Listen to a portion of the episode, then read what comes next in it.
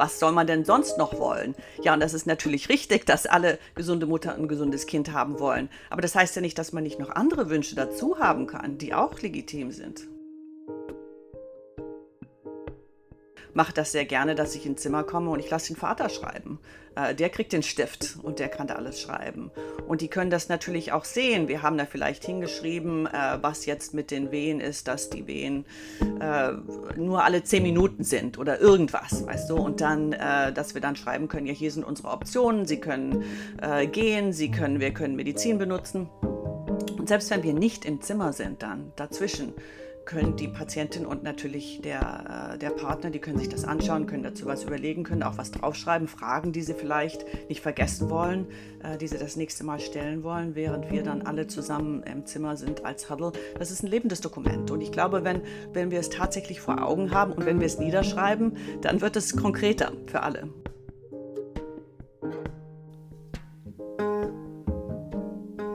Herzlich willkommen zu Sprechen Sie medizinisch, dem Podcast rund um Kommunikation in der Medizin. Ich freue mich heute, Dr. Bettina Peck bei mir begrüßen zu dürfen. Bettina ist Fachärztin für Frauenheilkunde und Geburtshilfe an der Kinderklinik in Seattle in den Vereinigten Staaten.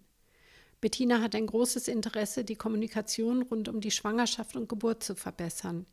Sie hat daher zusammen mit KollegInnen das Projekt Team Birth ins Leben gerufen. Team Birth stellt sicher, dass die Gebärende und die sie betreuenden Ärztinnen gemeinsam Entscheidungen während der Wehen und der Entbindung treffen. Die Mitwirkung der Gebärenden und ihres Partners oder anderer Angehöriger steht hierbei besonders im Fokus. Dies wird mit Hilfe einer kontinuierlichen Dokumentation auf einem Whiteboard im Zimmer der Gebärenden umgesetzt. Bettina beschreibt im Gespräch diesen Prozess und die Vorteile dieses Vorgehens. Des Weiteren hat Bettina zusammen mit KollegInnen eine App für Schwangere entwickelt, die die Schwangere durch die gesamte Schwangerschaft und Geburt mit Tipps und Tricks begleitet. Die App ist nach dem in den USA populären Doulas, also Geburtsbegleiterinnen, benannt und heißt daher e-Doula, also elektronische Doula. Die Links zu den Webseiten der beiden, wie ich finde, bemerkenswerten Initiativen sind in den Shownotes zu finden. Bettina ist als Co-Direktorin der Fetaltherapie auch für vorgeburtliche Diagnostik und zum Teil operativer Therapie des Ungeborenen im Mutterleib verantwortlich und schildert gegen Ende unseres Gespräches, wie die Kommunikation in diesen Grenzsituationen gelingen kann. Und jetzt ohne weitere Vorworte Dr. Bettina Peck. Hallo Bettina, guten Morgen. Hallo Aida, so schön dich wieder zu sehen. Es ist total schön, dich wieder zu sehen. Wir kennen uns ja schon seit langer Zeit, haben uns lange nicht gesehen, ähm, denn du bist vor wie vielen Jahren nach Amerika gegangen? Vor 25 Jahren. Vor 25 Jahren, ja. Erzähl ein bisschen über dich. Ähm, wir sind beide Ärztinnen und haben uns darüber kennengelernt, aber du hast ja einen ganz anderen Weg eingeschlagen als ich. Vielleicht kannst du ein bisschen was erzählen. Ja, äh, ja, wir haben zusammen Doktorarbeit gemacht im gleichen Labor. Du warst in der Pädiatrie, ich war in der Geburtshilfe. Und ich habe dann angefangen mit AIP und Facharztausbildung in der Uniklinik in Großhadern und äh, war aber sehr interessiert in die Fetaltherapie.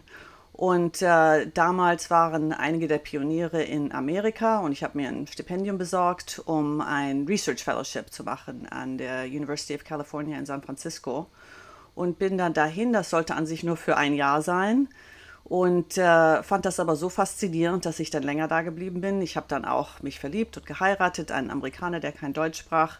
Insofern äh, habe ich dann mein Lebens mein Leben umgekrempelt und, äh, und bin in Amerika geblieben und musste da äh, dann auch die Facharztausbildung wieder anfangen. Ich hatte schon dreieinhalb Jahre gemacht, musste also wieder bei Null anfangen und das gibt äh, dann ein ganz seltsames System, das nennt sich das Match.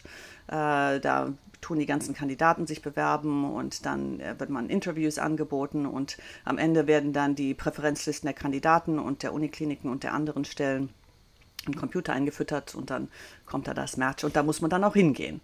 Und äh, mhm. wir hatten Glück, dass ich dann eine Stelle in Seattle angeboten bekommen habe, was meine erste Wahl war. Ähm, und äh, ja, dann sind wir nach Seattle gezogen von San Francisco und da bin ich heute auch noch, habe meine Facharztausbildung gemacht, habe dann die Weiterbildung zur Perinatologie gemacht und äh, arbeite immer noch in der Fetaltherapie, war aber lange an einem städtischen Krankenhaus und dort auch in äh, Leitungsposition tätig und bin jetzt an der Uniklinik in Seattle in der Fetaltherapie. Ja, kannst du ein bisschen was erklären, was, äh, dazu sagen, was Fetaltherapie bedeutet? Weil viele können vielleicht mit dem Begriff gar nichts an, anfangen oder haben keine Vorstellung, was das eigentlich ist.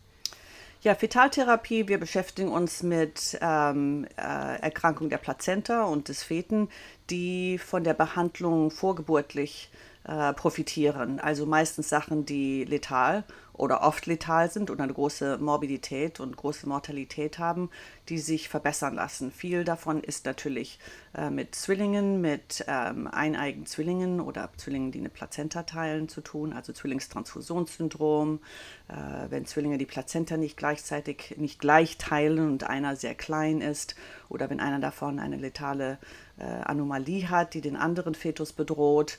Oder äh, aber auch ähm, Sachen wie Spina bifida zum Beispiel, die von der vorgeburtlichen Chirurgie profitieren, wo dann die Prognose besser ist, wenn man den Defekt schon während der Schwangerschaft schließen kann.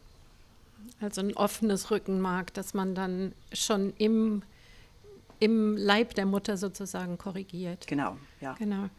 Ähm, das sind alles super interessante Themen, aber ich würde gerne ähm, am Ende unserer Unterhaltung nochmal darauf zurückkommen, auf diese Therapien und was das eigentlich bedeutet. Denn das sind ja Sachen, wo du dich und vor allen Dingen die Patientinnen und die werdenden Väter ähm, sich in absoluten Grenzsituationen befinden.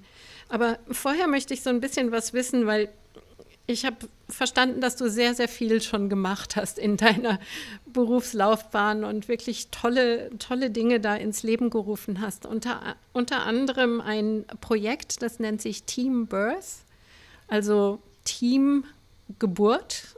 Ähm, und, und das hat ganz viel mit Kommunikation zu tun. Ja. Vielleicht kannst du ein bisschen erklären, wie das zustande gekommen ist und was das ist. Ja, das ist ähm, ein ganz tolles Projekt, was ich nicht ins Leben gerufen habe, aber ich habe unser Krankenhaus als eines der vier äh, partizipativen Krankenhäuser in der Pilotstudie äh, da eingebracht. Team Birth ist ähm, das Ideenkind von einer, äh, einer Entität, die nennt sich ähm, Ariadne Labs. Das ist genannt nach äh, der Ariadne, die äh, den Faden aus dem Labyrinth äh, oder geholfen hat, äh, Theseus mit dem Faden aus dem Labyrinth wieder rauszukommen. Die versuchen einfache Lösungen zu schwierigen medizinischen Problemen zu finden. Und in der Geburtshilfe ähm, ist unter anderem das Problem natürlich, dass das viel komplizierter geworden ist. Die Rate von Kaiserschnitt äh, hat sich dermaßen erhöht in den letzten Jahrzehnten in den USA, aber auch weltweit. Und das liegt teilweise natürlich daran, dass unsere Patienten komplizierter geworden sind. Es gibt mehr Diabetes, mehr Bluthochdruck, äh, mehr Übergewicht. Aber das, hält, das hängt viel auch damit zusammen, an welchem Krankenhaus die Patientin entbindet. Also da ist auch die Kultur des Krankenhauses ganz wesentlich beteiligt. Und um dem entgegenzuwirken und wirklich ein, eine Plattform für eine gute Kommunikation zu schaffen, ist das Team, ist das Projekt Team Birth ins Leben gerufen worden. Hm. Und was, was macht das Team Birth? Was, was ist da so besonders dran, kommunikativ?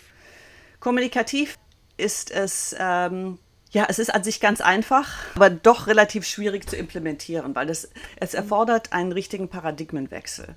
Ähm, auf der Oberfläche ist das ein einfaches Whiteboard, was ins Zimmer gehängt wird. Ein großes Whiteboard, wo man verschiedene Sachen draufschreibt, um die Kommunikation während der Geburt zu strukturieren.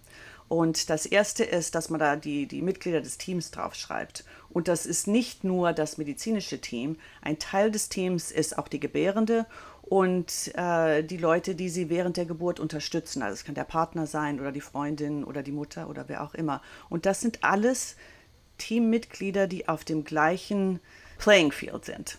Ähm, also mhm. die alle gleich wichtig sind, weil alle eine Perspektive haben, die die anderen nicht haben. Zum Beispiel natürlich weiß die Gebärende am besten, was, you know, was sie jetzt in ihrem Körper empfindet und was ihre Wünsche sind. Aber der Partner kennt sie jetzt, wenn sie jetzt nicht gerade in der Ausnahme der Situation der Geburt ist und äh, kann da eine ganz wichtige Perspektive dazu beeintragen. Die Krankenschwester oder Hebamme verbringt natürlich viel mehr Zeit äh, mit dem Paar oder mit der Gebärenden als wir als Ärzte. Und wir als Ärzte haben natürlich die, das medizinische Fachwissen. Also wir bringen alle was mhm. Unterschiedliches zu dieser Perspektive. Also das ist das Erste, was man da hinschreibt. Das Zweite ist dann, was sind die Präferenzen der Gebärenden oder der Familie? Und das heißt, dass man da jede Konversation mit mit einer Frage anfangen muss. Und das ist ja etwas, was wir im Grunde genommen nicht machen. Äh, mhm. Das habe ich von, von Freunden in der Palliativmedizin gelernt, ist das Paradigma, was wir jetzt oft in der Medizin benutzen, ist, wir sagen, das ist die Situation, das ist das Problem, dann, dann, dann sagen wir, hier sind die Optionen, das können wir machen. Und dann die Fragen, die wir stellen, sind, haben Sie das verstanden oder äh, welche Fragen haben Sie dazu? Und dann beantworten wir natürlich diese Fragen. In der Palliativmedizin und bei Team Birth fängt man erstmal damit an mit einer Frage. Wer sind Sie? Wer ist hier mit Ihnen und was ist Ihnen wichtig? Was ist der Hintergrund dazu? Was bringen Sie hier zu der Geburt? Und dann erst schreibt man da, was das medizinisch jetzt vorgeht. Was ist mit dem Baby los? Was ist mit der Mutter los? Wie ist der, äh, wie ist der Wehenverlauf? Und dann am Ende sagt man dann noch, wann ist denn das, wann ist die nächste wann kommen wir als nächstes hier wieder zusammen und, und reden darüber. Wenn ich mir vorstelle, ich habe normalerweise eine Chart, eine, eine Patientenakte, wo alles reingeschrieben wird. Was ist der Unterschied mit dem Whiteboard? Was, was macht da den großen Unterschied zur Patientenakte? Die Patientenakte ist natürlich jetzt nichts, was, was im Raum ist und was die Patienten äh, selber auch mit selber sehen, selber, sehen, selber partizipieren mhm. können. Das wird alles von denen gefiltert. Aber es kann zum Beispiel, ich mache das sehr gerne, dass ich ins Zimmer komme und ich lasse den Vater schreiben. Äh, der kriegt den mhm. Stift und der kann da alles schreiben. Und die können mhm. das natürlich auch sehen. Wir haben da vielleicht hingeschrieben, äh, was jetzt mit den Wehen ist, dass die Wehen äh, nur alle zehn Minuten sind oder irgendwas, weißt du, und dann, äh, dass wir dann schreiben können, ja, hier sind unsere Optionen, Sie können äh, gehen, Sie können, wir können Medizin benutzen. Und selbst wenn wir nicht im Zimmer sind, dann dazwischen können die Patientin und natürlich der, äh, der Partner, die können sich das anschauen, können dazu was überlegen, können auch was draufschreiben, Fragen, die sie vielleicht nicht vergessen mhm. wollen, äh, die sie das nächste Mal stellen wollen, während wir dann alle zusammen im Zimmer sind als Huddle. Das ist ein lebendes Dokument. Und ich glaube, wenn irgendwas wir, wenn wir es tatsächlich vor Augen haben und wenn wir es niederschreiben, dann wird es konkreter für alle. Ja, ja. Eigentlich, wenn man sich das so mal ganz naiv von außen vorstellt, würde man denken, naja, eigentlich müsste es ja immer so sein. Ne? Aber es, die Realität ist einfach anders. Die Realität ist so, dass ähm, die in dem Fall Gebärende und, und ihr, ihre Familie drumherum, ihr Partner oder wer auch immer, eigentlich nicht Teil des Geschehens sind, sondern als Patienten behandelt werden. Genau, also ich glaube, unsere Medizin ist ja oft etwas entmündigend, dass wir wissen, mhm. was, äh, was die Patientin wirklich will. Und gerade genau. in der Geburtshilfe scheint das natürlich so offensichtlich, das ist eine Falle, in die wir alle oft reinfallen, sagen, ja natürlich, wir wollen eine gesunde Mutter, ein gesundes Kind, das ist ja toll, das ist ja klar. Was soll man denn sonst noch wollen? Ja, und das ist natürlich ja. richtig, dass alle gesunde Mutter und ein gesundes Kind haben wollen. Aber das heißt ja nicht, dass man nicht noch andere Wünsche dazu haben kann, die auch legitim ja. sind. Ja, ja. Toll, das hört sich wirklich super an. Ähm, ich habe gesehen auf der Webseite des ähm, Ariadne Labs ganz viele verschiedene Sachen anbietet und das ist ähm, mitgegründet wurde, also einer der Gründer dieser Idee war, glaube ich, in 2012 Atul Gawande, mhm. ähm, dessen Bücher ich sehr schätze ähm, und, und seine Arbeit, so wie ich sie kennengelernt habe, auch sehr schätze. Also toll, dass ihr da mit drin seid. Das ist bestimmt, läuft es weiter, das Projekt? Ist das, ist das was, was oh ja, das, etabliert ist? Das, das etabliert sich jetzt weiter. Ja, das mhm. ist äh, immer noch äh, an dem Krankenhaus, wo ich lange war, ist das immer noch, äh, läuft das immer noch. Und es mhm. gibt gerade, ich bin ja in Washington State, es gibt eine Washington State Hospital Association und die hat jetzt gerade sich entschlossen, alle Krankenhäuser finanziell zu unterstützen in Washington State, die das auch adoptieren wollen. Mhm. Weil das hört sich so einfach an, man muss einfach nur ein Whiteboard ins Zimmer hängen, aber das tatsächlich zu implementieren ist natürlich ein bisschen schwieriger, weil man muss da tatsächlich alle erreichen, muss alle davon überzeugen, dass es tatsächlich wichtig ist äh, seine Kommunikationsstrategie im Grunde vom Grund auf zu ändern. Also alle Krankenschwestern, mhm. alle Hebammen, alle Ärzte und muss das natürlich dann auch den Patienten vermitteln, dass die dann auch die, ja. die Erwartung haben, wenn sie dann zur Geburt ja. kommen. Ja. Wie sind die Rückmeldungen von der ganzen Sache? Habt ihr ähm, da auch Forschung betrieben oder gibt es da irgendwelche Evalu Evaluierungsprozesse, die gelaufen sind? Ja, ja, das war ein Teil eines Forschungsprojekts auch, mhm. um, ähm, um zu sehen, wie, äh, wie das ankommt letztendlich. Mhm. Und äh, die Familien lieben es.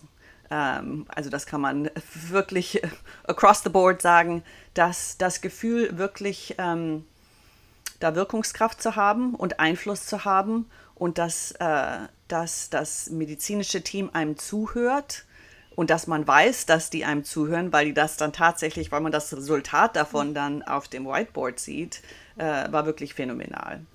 Mhm. Ähm, Krankenschwestern in der Regel mögen es auch sehr, sehr gerne, ähm, weil diese ganzen bilateralen ähm, Kommunikationen dann entfallen. Weißt du, die Krankenschwester redet mit dem Patienten, dann redet, dann ruft die Krankenschwester den Arzt an, gerade mitten in der Nacht. Mhm. Dann muss die Krankenschwester dem Patienten wieder, wieder äh, klar machen, was der Arzt da gesagt hat. Also diese Kommunikation, das entfällt dann, weil man da alle zusammen in regelmäßigen, äh, in regelmäßigen mhm. Abständen kommuniziert.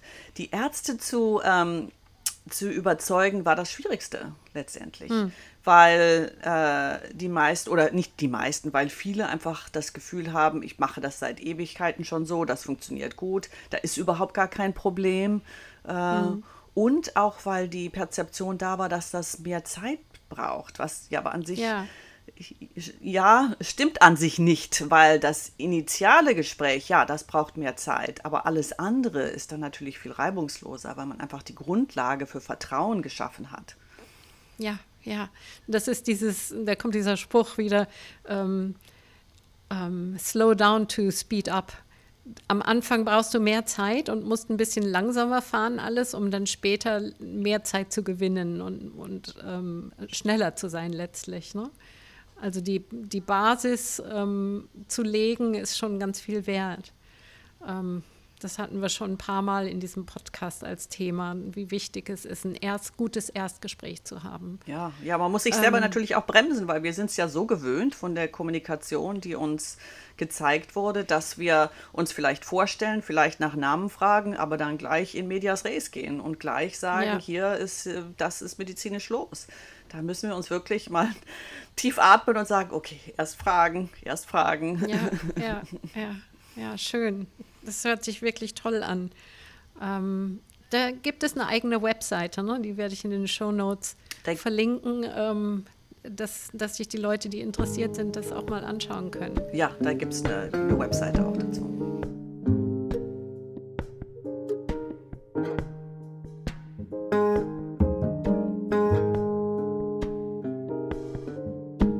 Hast noch mit ins Leben gerufen oder ich glaube, das ist sogar auf, auf deiner Initiative gewachsen, eine App, die sich eDula nennt. Das ist auch ein ganz tolles Projekt, finde ich. Vielleicht kannst du darüber jetzt was erzählen. Das kam auch aus dem Team Birth Projekt, weil Team hm. Birth, das hat äh, mehrere, das nennt sich so Decision Aids oder Admission Aids. Eine der, ähm, der Ziele war es natürlich auch, äh, nachdem man jetzt der Familie mehr, mehr Wirkungskraft gegeben hat, was denen zu sagen, was können sie denn damit machen? Weißt du, wie, können, wie kann die Familie selber jetzt den Geburtsverlauf positiv beeinflussen? Und mhm. das ist, indem man vielleicht länger zu Hause ist, bevor man ins Krankenhaus, äh, bevor man im Krankenhaus ist. Und deswegen gibt es da ein Decision Aid wann wir wirklich jetzt Leute im, in der, während der Geburt ins Krankenhaus aufnehmen wollen. Und dann gibt es einen Labor Aid, also was können, kann die Familie jetzt selber machen. Und da ist viel mit natürlich Coping, äh, wie kann man jetzt mit den Wehen zurechtkommen, bevor man eine Periduralanästhesie hat, wie kann man sich bewegen, wie kann der Partner unterstützen. Und das waren so eine Liste mit, äh, mit kleinen Checkboxes. Und da habe ich gedacht, ja, das können wir doch besser machen. Wie macht man das denn tatsächlich? Und wie könnt jetzt, wie kann die Krankenschwester, die Hebamme, wie können wir die Patienten unterstützen, selber jetzt Wirkungskraft zu haben und selber wirklich was zu machen? Und daher kam die mhm. Idee auf dem App. Das sind letztendlich ähm, kurze kurze Videos, äh, gefilmt mit Doulas, die äh, Patienten und dem Partner zeigen, wie sie mit den Wehen zurechtkommen, welche Bewegungen gut sind, welche Bewegungen gut sind für welche besondere Situation jetzt. Und äh, mittlerweile sind das zwei Apps, weil wir haben gemerkt, dass Krankenschwester und Ärzte und Hebammen das anders benutzen als Patienten. Patienten können mhm. das natürlich die ganze Schwangerschaft benutzen und dann schon früh was lernen. Wir haben für Patienten haben wir nicht nur die Videos, sondern jetzt auch Practice Modules, die dann wirklich sagen, hier, so übst du das jetzt tatsächlich und hier ist dein Video des Tages und hier ist deine Übung des Tages. Und für mhm. Krankenschwestern, Hebammen und Ärzte äh, ist das eher so für Troubleshooting während der Geburt. Okay, jetzt mhm. haben wir, mhm. die Geburt hängt ein bisschen fest, das ist die Lage des Babys. Was könnten wir denn da jetzt machen? Welche Positionen sind jetzt da besonders hilfreich? Mhm. Ich will nur einen Schritt zurückgehen, ganz kurz, und nochmal das Wort Dula aufdröseln, weil ich könnte mir vorstellen, dass viele das noch nie gehört haben. Ähm, ich habe mal nachgeschaut, also es gibt auch dem, im Deutschen das Wort Dula und es gibt auch in Deutschland, habe ich gesehen, ein Dula-System. Also es gibt Doulas, ähm, das sind nichts anderes als Geburtsbegleiterinnen, könnte man so sagen. Ne? Die, sind, die haben eine spezielle Ausbildung gemacht, aber die sind keine Hebammen. Also die machen nicht die, die machen nicht die Geburt selber, aber helfen rund um die Geburt und auch in der Schwangerschaft. Richtig? Ist das ja, das so ist, das ist, das ist wie ein, äh, wie ein Geburtscoach sozusagen. Ja. Weißt du, die, mhm. die, äh, die helfen der Schwangeren und dem Partner dann auch während der Geburt sich vorzubereiten. Die helfen mit Mindset, die helfen mit äh, der körperlichen Vorbereitung und sind dann während der Geburt auch da. Und mhm. ähm, die haben keine medizinische Verantwortung. Und ich glaube, das ist auch hilfreich, dass man ja nicht den, den Blick auf das medizinische Geschehen und die Unterstützung gleichzeitig haben muss. Man kann das ja. natürlich auch machen und viele Hebammen äh, und auch Ärzte machen einen phänomenalen Job, äh, jetzt die Schwangeren während der Geburt da richtig anzuleiten und zu unterstützen. Ähm, aber es ist hilfreich, wenn man dann nicht immer diesen Perspektivenwechsel haben muss. Und was ist jetzt medizinisch los? Und äh, die können sich wirklich nur auf die Unterstützung jetzt der Gebärenden ähm, ja. da konzentrieren. Ja. Ich muss da so ein bisschen ans andere Ende des Lebens denken und Hospizarbeit, Hospizhelfer, ehrenamtlich tätige Hospizhelfer, die dann den Menschen mit in den Tod begleiten. Ähm, das ist eigentlich eine ähnliche Sache, nicht wahr? Und ich finde es immer interessant, dass ähm, um die Geburt herum und um den Tod herum gibt es ähnliche ähm, Haltungen und ähnliche, ja, jetzt fehlen mir die Worte gerade, aber es, äh, es ist nicht umsonst, dass häufig ähm, diese äh, Stationen in Krankenhäusern beieinander liegen, also dass, dass es nah, räumlich nah ist. Ähm, das finde ich immer sehr interessant und spannend, dass das so ist. Kannst du damit was anfangen, was ich da sage? Oder? Also ich sehe natürlich schon Parallelen dazu, in dem das mhm. jetzt ein großer Überschnitt ist von einem medizinischen Geschehen und mhm. einfach einem großen ähm, Lebensevent. Äh, ja. Weil viele beschweren sich ja, dass, dass Schwangere da hier, ich weiß nicht, ob das in Deutschland auch so populär ist, so einen Birthplan machen, wo dann da hm. jetzt da detailliert geplant wird, wie das dann ablaufen soll und dass Leute das jetzt nicht machen für ihre Blinddarmentzündung. Das ist ja klar, eine Blinddarmentzündung ist jetzt nicht so ein großes emotionelles Ereignis wie die Geburt eines Kindes. Das verändert hm. ja das ganze Leben, das verändert die Partnerschaft, das verändert einen ja selber als Person, wenn man, wenn man äh, Eltern wird. Ähm, Insofern kollidiert da natürlich diese ganze Erwartung, diese ganze Emotion, die mit diesem großen Lebensereignis zusammenhängt, mit dem medizinischen Geschehen. Und das medizinische Geschehen ist ja auch nicht unkompliziert. Äh, es ja. ist ja kein Wunder, dass in den Märchen immer die böse, die böse Stiefmutter da ist, weil so viele Frauen im Wochenbett und ähm, in der Schwangerschaft und während der Geburt gestorben sind. Das ist ja tatsächlich jetzt riskant für die Mutter. Und jetzt ist mhm. es natürlich, die Perzeption davon ist, dass es äh, dass es alles gut geht. Und das stimmt ja, wir verlieren jetzt weniger Mütter und, und ganz wenig Kinder, aber die, die Zahl ist immer noch nicht null und die Zahl ist immer noch zu hoch. Äh, und vor allen Dingen ist ja doch eine ganze Menge Morbidität auch noch. Wir haben zu viel Kaiserschnitte, wir haben zu viel Eingriffe. Äh, und selbst mhm. eine normale, in Anführungszeichen, Geburt ist ja, da muss man sich erstmal von erholen. Und äh, das kann ja den Körper doch verändern, permanent. Ja. Ja, gibt es denn da ähm, wissenschaftliche Unterlegungen, dass das Doula-System oder vielleicht auch die E-Doula in eurem Fall mit der App ähm, die die normale Geburt unterstützen, also dass weniger Kaiserschnitte vorgenommen werden? Doch, ja, da gibt es ganz robuste Literatur dazu, dass äh, zumindest in den USA, äh, dass das die Rate der Kaiserschnitte um ungefähr 30 Prozent senkt. Und wow, es gibt okay. jetzt auch sehr robuste Literatur dazu, dass diese ganzen, äh, dass jetzt nicht nur Doulas, sondern einfach eine, eine Begleitung, äh, Unterstützung der Schwangeren dass das das senkt. Das kann auch von der Hebamme gemacht werden. Es kann auch von einem Partner gemacht werden, der jetzt da qualifiziert mhm. ist und sich ein bisschen eingelesen hat oder ein bisschen instruiert wurde. Äh, und dass diese verschiedenen äh, Sachen, die wir zum Beispiel auch durch, äh, durch Idula lehren wollen, wie Comfort Measures, wie kann man jetzt äh, die Schmerzen von Wehen lindern ohne Periduralanästhesie zum Beispiel oder die einfach ein bisschen verzögern, äh, dass verschiedene Positionen dazu beitragen, dass Mindfulness, dass Atemtechnik, dass das alles dazu beiträgt, äh, die äh, Schwangerschaft oder die Geburt einfacher zu machen. Das verkürzt mhm. in der Regel die Wehen um ungefähr eine Stunde oder ein bisschen mehr als eine Stunde. Mhm. Es senkt die Rate der Periduralanästhesie und die Rate von Kaiserschnitten um ungefähr 30 Prozent. Wow, wow, das ist beeindruckend. Die App wird gut angenommen? Die App wird gut angenommen. Wir haben jetzt, äh, wir haben gerade ein äh, Pilotprojekt auch abgeschlossen und äh, wir sind ungefähr in einem Monat sind wir bereit, die App dann zu jedem in den USA zugänglich zu machen. Das war bisher nicht so, dass es nicht jedem zugänglich war. Das war mhm. bisher nicht so, dass es jedem zugänglich war. Da musste man bei einem okay. von unseren Pilotkrankenhäusern entbinden. Verstehe. Okay. Und was meinst du, wie das dann, wenn, wenn sie überall zugänglich ist, wie das von, von Ärzten, von Geburtshelfern, von Hebammen angenommen wird?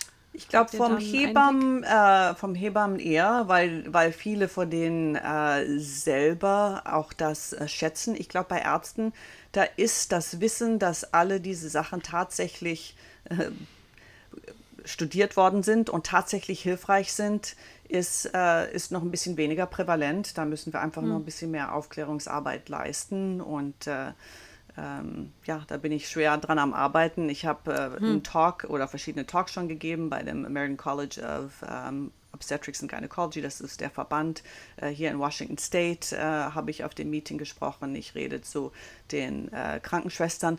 Das System ist ja hier auch ganz anders als in Deutschland.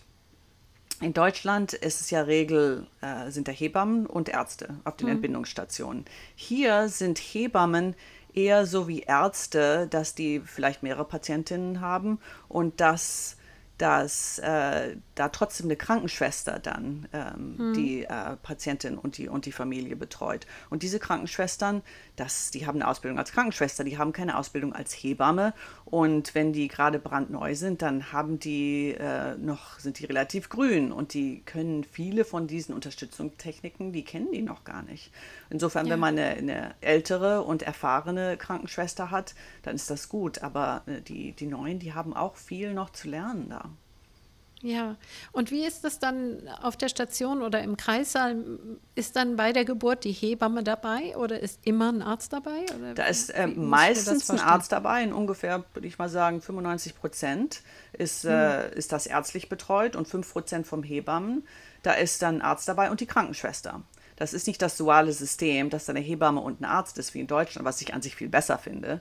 Äh, ja. Aber das ist hier historisch, sind die Hebammen und Ärzte eher, äh, ja, Konkurrenten ist jetzt zu schwer, zu, zu sehr gesagt, aber ähm, dass hier viel weniger Hebammen gibt, auf jeden Fall, und dass Hebamme und Arzt gleichgestellt sind, in, in, mhm. in dem Sinne, dass, äh, dass nur einer da ist und nicht beide gleichzeitig. Es sei denn, die Hebamme betreut eine Gebärende und dann ist da eine Komplikation, da muss ein Kaiserschnitt gemacht werden oder, oder Forceps oder Vakuum und dann wird der Arzt dazu gerufen.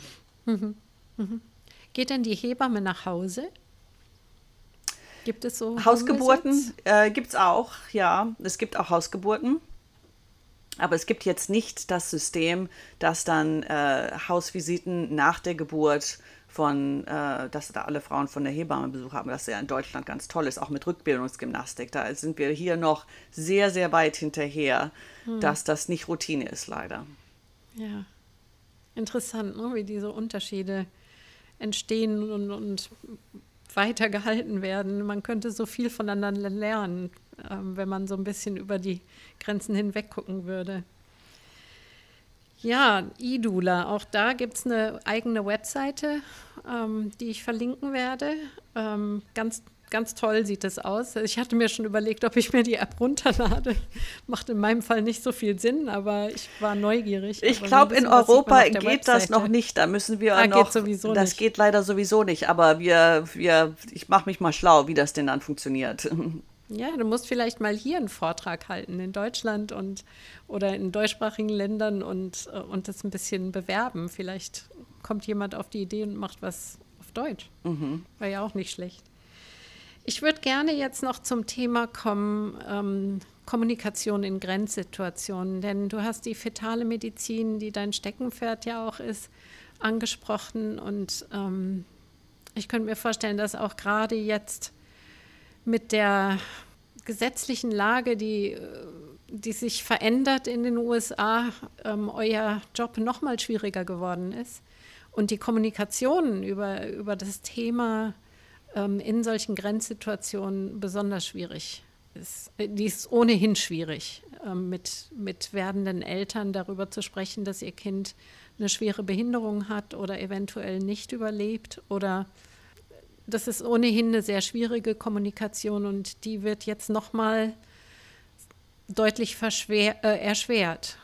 Ja, also viele von unseren Situationen sind natürlich, wie du sagst, äh, grenzwertig und etwas, womit sich die meisten Menschen noch nie auseinandergesetzt haben, weil sie einfach noch nie davon gehört haben, dass solche Probleme und solche Grenzfälle auftreten können. Die erste Sache ist, dass wir natürlich zwei Patienten haben. Der eine Patient ist in dem anderen Patienten und dass wir die Mutter, ähm, dass wir die Mutter fragen, dass sie ein medizinisches Risiko auf sich nimmt für ihr Kind. Mhm. Das ist ja an sich in keinem anderen medizinischen, keiner anderen medizinischen Perspektive so, äh, so möglich. Na, vielleicht bei der Organspende, aber sonst ja an sich mhm. nicht, äh, weil die Mutter muss ja jetzt ja die, äh, die OP haben.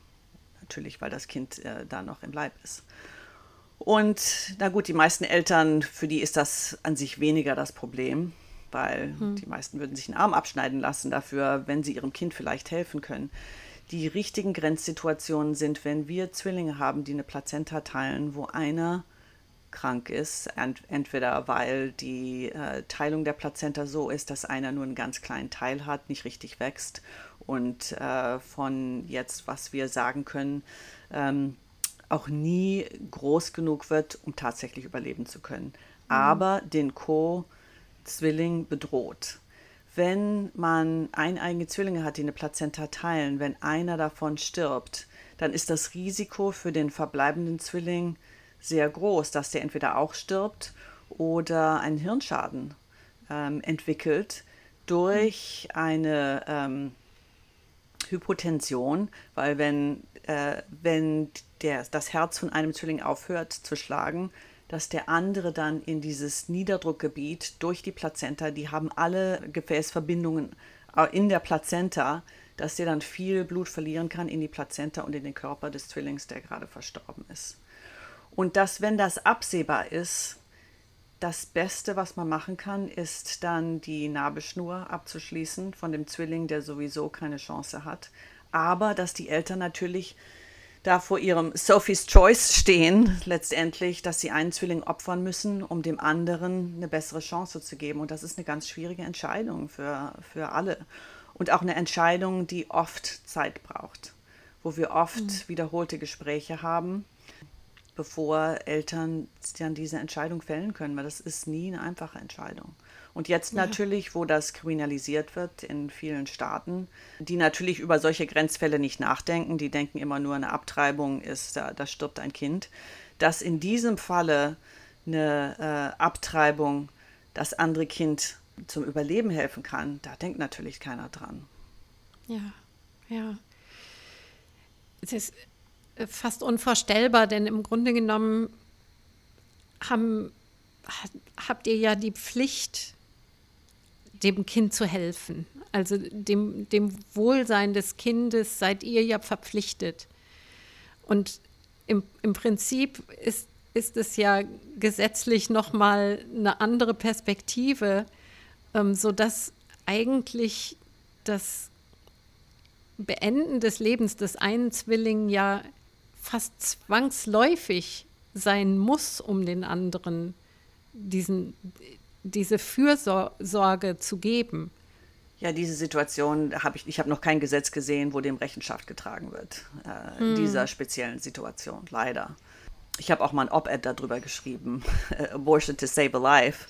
Und äh, ja, wie gesagt, ich glaube, die meisten Rechtsgeber haben kein Interesse da so in die Weeds, wie man hier sagt, sich da zu begeben ja. und dann so viele Spezialfälle das zu machen.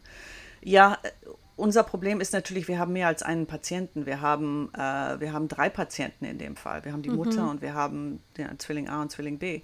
Und da muss man natürlich dann Trade-offs machen. Was, was ist das Ziel? Ist das Ziel auch oft gesundes Überleben? Ist das Ziel Überleben?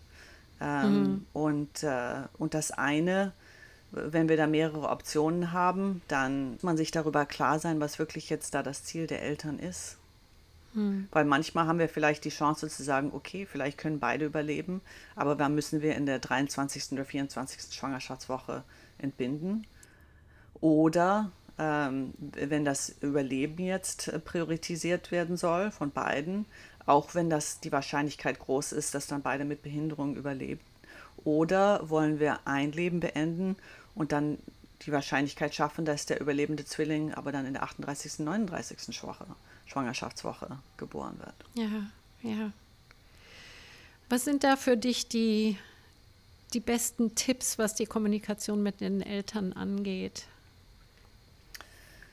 Äh, sich Zeit lassen. Ich glaube, ja. solche Gespräche brauchen Zeit. Man muss auch Pausen lassen, denn das, das dauert wirklich eine Weile, bis die meisten Leute sich da selber dann drüber klar werden. Mhm. Und es ist immer ein Prozess. Ne? Das ist ein Prozess. Das ändert sich. Ja, das ändert sich. Viele, die ja. zu uns kommen, äh, die erste Reaktion ist immer, das könnte ich nie machen, das würde ich nie in Erwägung ziehen. Mhm. Mhm. Weil die meisten Leute einfach nie drüber nachgedacht haben.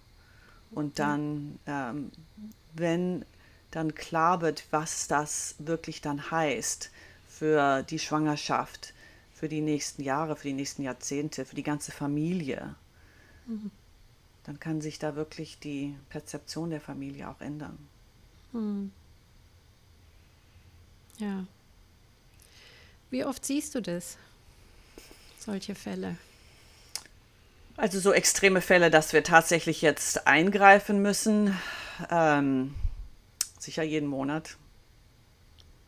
Das, Aber ihr seid auch eine spezialisierte Klinik. Wir sind auch also eine spezialisierte Klinik, großes natürlich. Ein Einzugsgebiet. Ja. Ja.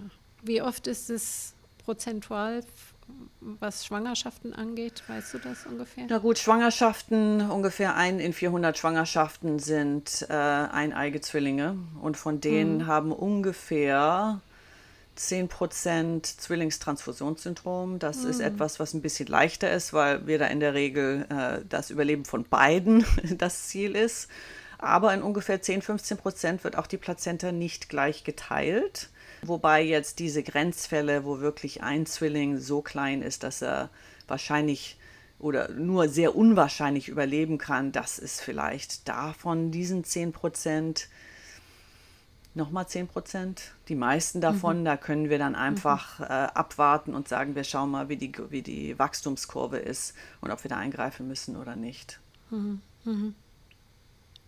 Das sind schon Grenzbereiche in der Medizin, die besonderes Feingespür brauchen und eine gute Kommunikation.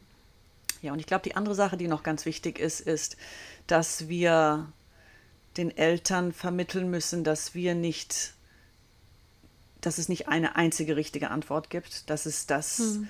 äh, dass verschiedene Leute äh, entsprechend ihren Werten unterschiedlich entscheiden können und dass das hm. okay ist, dass wir kein äh, Resultat garantieren können, aber dass wir garantieren können, dass wir mit den Eltern zusammen diesen Weg gehen. Ich glaube, das ist auch ja. ganz wichtig.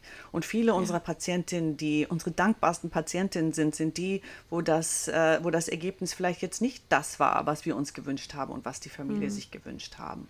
Aber ja. den Eindruck, den diese Familien mitgenommen haben, waren, dass wir zusammen da drin waren in diesem Schlamassel. Ja, ja.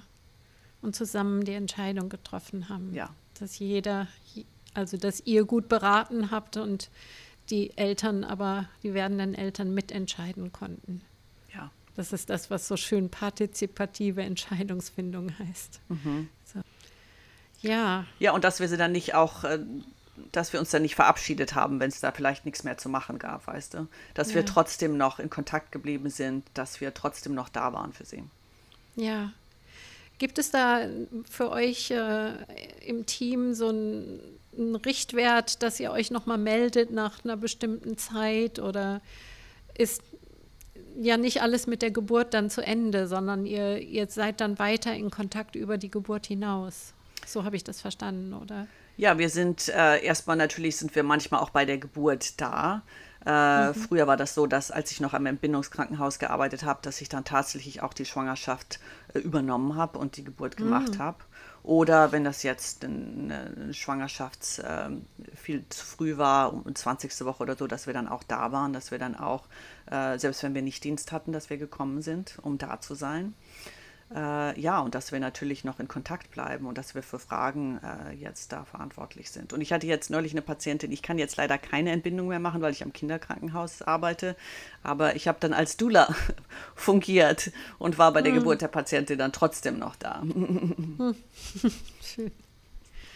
Ja, auch da sehe ich wieder so eine, so eine Parallele zur, zum Lebensende, weil in der Hospiz- und Palliativmedizin ist es ja auch so, dass man nach dem Tod eines Patienten eigentlich nochmal Kontakt aufnimmt oder in Kontakt bleibt, sogar mit der Familie, mit den Angehörigen.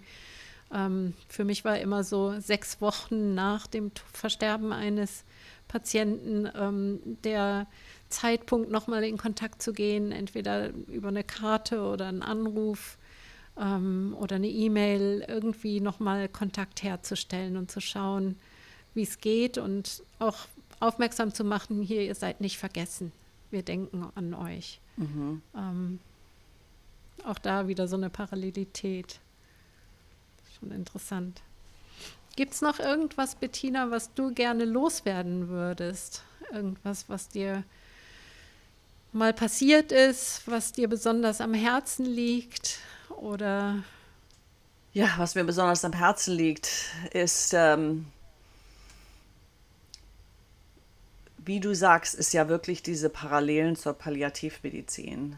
Und dass mhm. wir von der, in der Geburtshilfe so viel lernen können von der Palliativmedizin. Selbst wenn mhm. bei uns das, das Resultat ja oft ganz anders ist und, und sehr glücklich ist, dass wir ja. viele von diesen Sachen, äh, diese Kommunikationstechniken, dass wir die, dass wir die benutzen sollten. Weil das ist auch für uns als, ähm, als Ärzte, macht das den Alltag äh, so viel reicher. Ja, und damit meinst du wahrscheinlich vor allen Dingen dieses Fragen stellen, den Menschen als Ganzen sehen, nicht einfach nur als seine Krankheit oder als sein, seine Symptome. Ja, genau, ähm, und auch wirklich auf, einer, auf einem menschlichen Level ähm, mit dem Patienten in Verbindung kommen. Deswegen, ja. also den, das Patient, ich hatte früher, hatte ich immer, habe ich das wirklich verteidigt, habe gesagt, gut, als Patient, nein, der Begriff ist wichtig, weil wir als Ärzte, wir sind für die da und das heißt eine gewisse ähm, Verantwortlichkeit für die. Und ja. mittlerweile bin ich da überhaupt nicht mehr so. Ist mir das gar nicht mehr so lieb, weil das ist so ein Machtgefälle, ja. impliziert das. Ich habe jetzt ja. auch keinen besseren, äh, keinen besseren Term. Viele Doulas, die benutzen den Term Client. Das ist mir auch ein bisschen zu mm. transaktionär. Genau.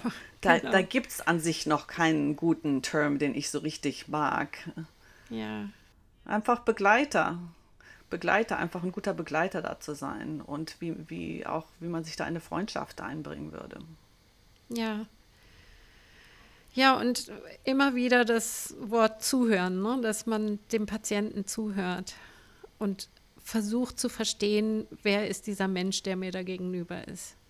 Ja, das ist in ganz seinem wichtig. Ganzen. In seinem Ganzen. Kann, in seinem Ganzen. Ich kann mich erinnern, ich habe ja mal Palliativmedizin eine Ausbildung gemacht in England, in Wales, eher gesagt, in Cardiff. Und da gab es einen tollen ähm, Palliativmediziner, der jetzt schon lange berentet ist, der sagte, es, es war ein Interviewmitschnitt, also wo er einen Patienten zu Hause besucht hat und so die ganzen Organsysteme durchgingen, ja. Was, was macht es Sehen? Wie ist es mit dem Schlucken? Wie geht es mit dem Herzen? Was spüren Sie hier? Was macht der Darm? Wie, wie ist der Stuhlgang? Und all diese Sachen. Und ganz zum Schluss sagte er dann oder fragte er, und wie geht es Ihnen im Ganzen? Und das, das ist so dieses typische, diese typische palliativmedizinische Herangehensweise, wirklich zu verstehen, was ist im Einzelnen los, um aber auch das Ganze zu sehen, den Menschen als Ganzheit. Und als er die Frage stellte, meinte er natürlich nicht nur, wie geht es Ihnen in Ihrem Körper, sondern wirklich, wie geht es Ihnen im Ganzen mit dem Sozialen, psychisch, ähm, spirituell. Was, was ist es, was Sie belastet? Wie geht es Ihnen und was können wir da vielleicht tun? Ähm, und das ist das, was in der Medizin leider viel fehlt.